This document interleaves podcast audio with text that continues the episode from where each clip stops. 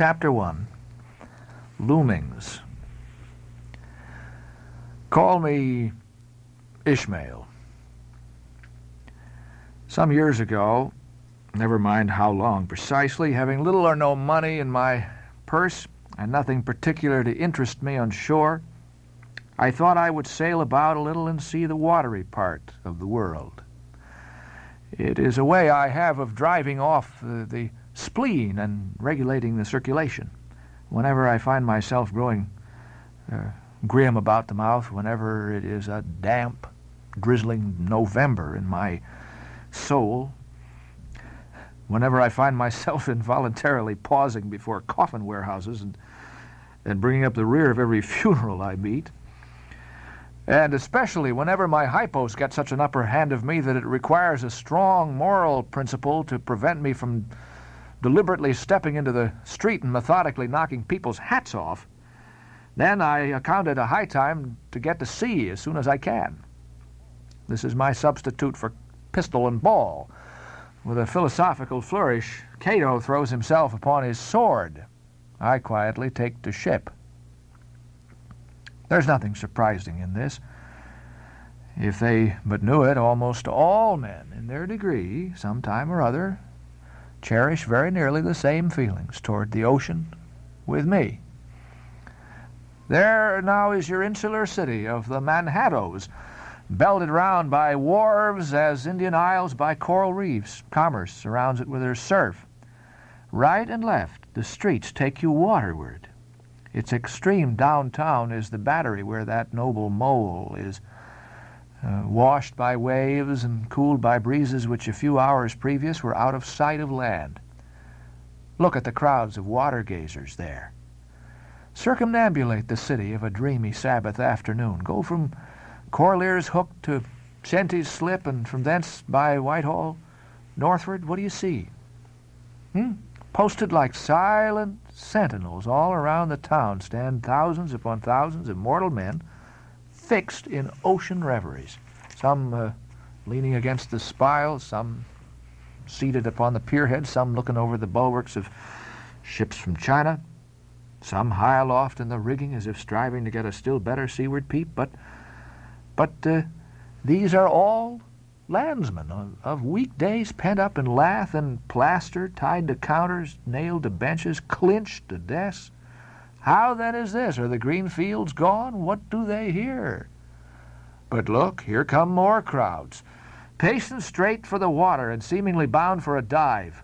Hmm, strange. Nothing will content them but the extremest limit of the land. Loitering under the shady lee of yonder warehouses will not suffice. No, they, they must get just as nigh the water as they possibly can without falling in. And there they stand, miles of them, leagues, inlanders all. They come from lanes and alleys, streets and, and avenues, north, east, south, west, yet here they all unite. Tell me, does the magnetic virtue of the needles of the compasses of all those ships attract them thither? Once more, say you're in the country, in some high land of lakes. Take almost any path you please, and ten to one it carries you down in a dale and leaves you there by a pool in the stream. There's magic in it. Let the most absent-minded of men be plunged in his deepest reveries. Stand that man on his legs, set his feet a-going, and he'll infallibly lead you to water, if water there be in all that region. Should you ever be athirst in the great American desert, try this experiment, if your caravan happen to be supplied with a metaphysical professor. Yes, as everyone knows, meditation and water are wedded forever. But here's an artist he desires to paint you the dreamiest, shadiest, quietest, most enchanting bit of romantic landscape in all the valley of the Saco. What's the chief element he employs? Well, there stand his trees, each with a hollow trunk as if a hermit and a crucifix were within, and, and here sleeps his meadow, and there sleep his cattle, and up from yonder cottage goes a sleepy smoke. Deep into distant woodlands winds a mazy way reaching to overlapping spurs of mountains. bathed in their hillside blue.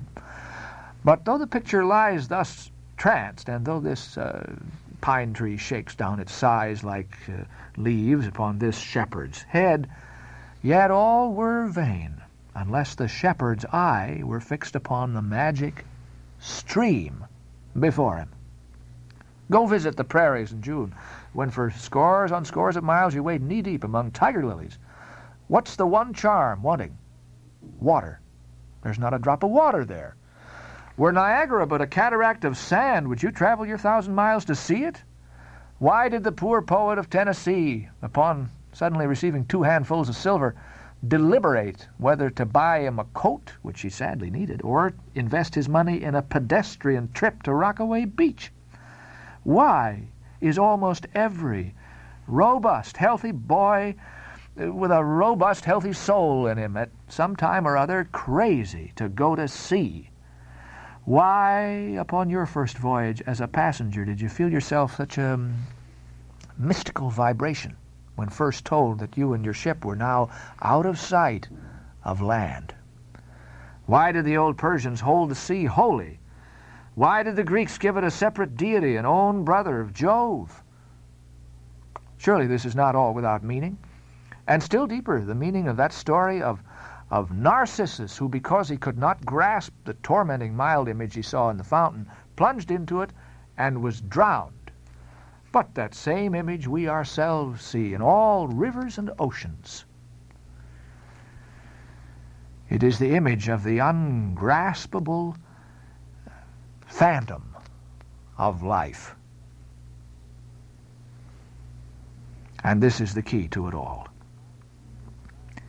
Now, when I say that I am in the habit of going to sea whenever I begin to grow hazy about the eyes and begin to be overconscious of my lungs, I do not mean to have it inferred that I ever go to sea as a passenger. For to go as a passenger, you must needs have a purse, and a purse is but a rag unless you have something in it. Besides, passengers get seasick, grow quarrelsome, don't sleep o' nights, do not enjoy themselves much as a general thing. No, I never go as a passenger. Nor, though I am something of a salt, do I ever go to sea as a commodore or a captain or a cook. I abandon the glory and distinction of such offices to those who like 'em. For my part, I I abominate all honorable, respectable toils, trials, and tribulations of uh, every kind whatsoever. It's quite as much as I can do to take care of myself without taking care of ships or barks, brigs, schooners, and whatnot. And as for going as a cook, though I confess there is considerable glory in that, uh, a cook being a sort of officer on shipboard, yet somehow I never fancied broiling fowls. Though once broiled, judiciously buttered and judgmatically salted and peppered, there is no one who will speak more respectfully, not to say reverentially, of a broiled fowl than I will It's one of the idolatrous dotings of the old Egyptians upon broiled ibis and roasted river horse that you see the mummies of those creatures in their huge bakehouses, the pyramids.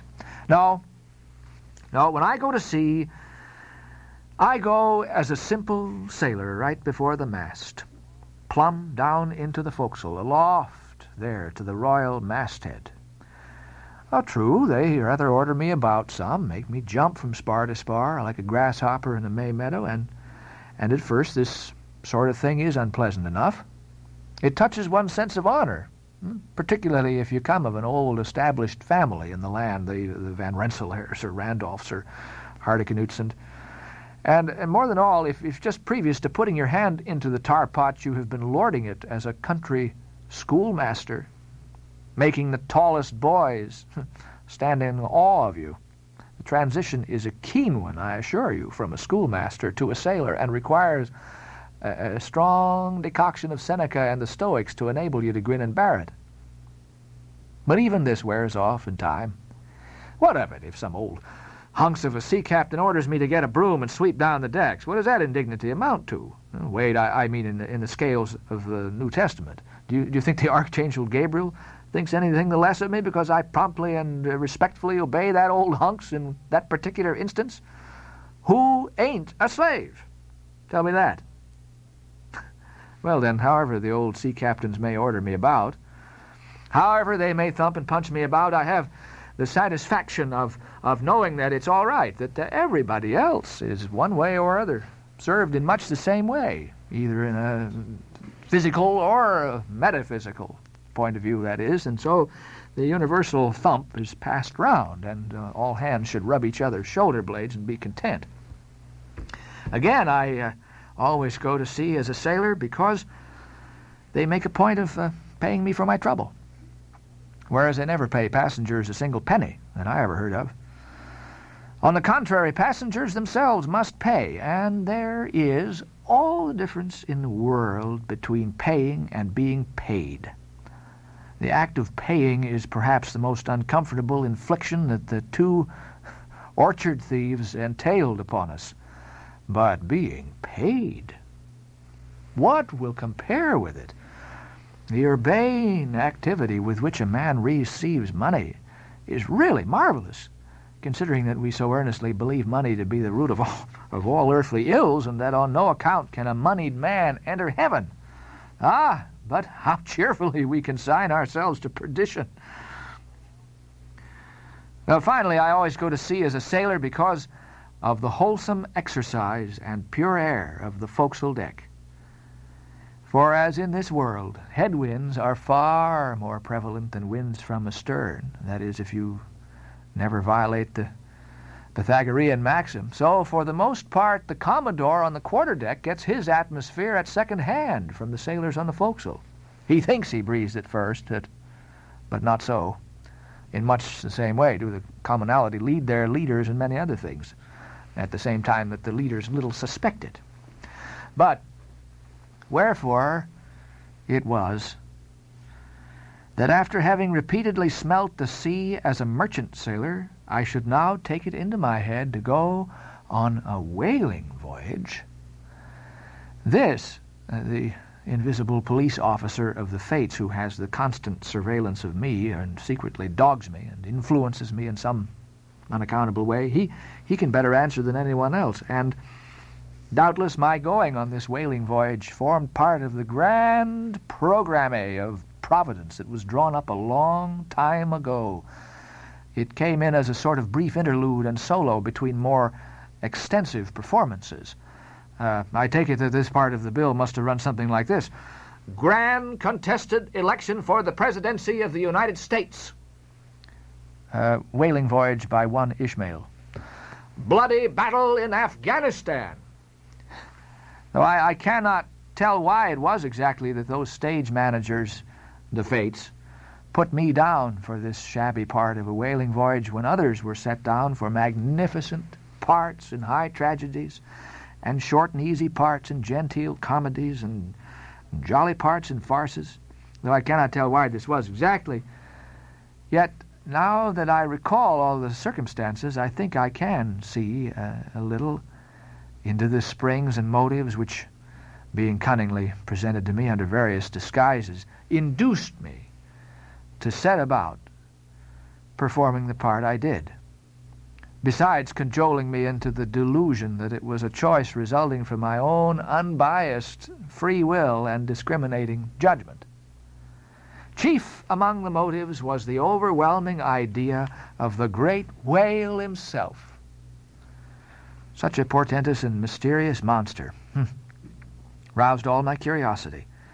Then the, the wild and distant seas where he rolled his island bulk, the undeliverable, nameless perils of the whale, these with all the attending marvels of a thousand Patagonian sights and sounds, helped to sway me to my wish. With other men, perhaps such things would not have been inducements, but as for me, I am tormented with an everlasting itch for things remote. I love to sail forbidden seas and land on barbarous coasts. Not ignoring what is good, I am quick to perceive a horror and could still be social with it, would they let me, since it is but well to be on friendly terms with all the inmates of the place one lodges in. By reason of these things, then, the whaling voyage was welcome. The great floodgates of the wonder world swung open, and in the wild conceits that swayed me to my purpose, two and two, there floated into my inmost soul endless processions of the whale. And mid most of them all, one grand hooded phantom, like a snow hill in the air.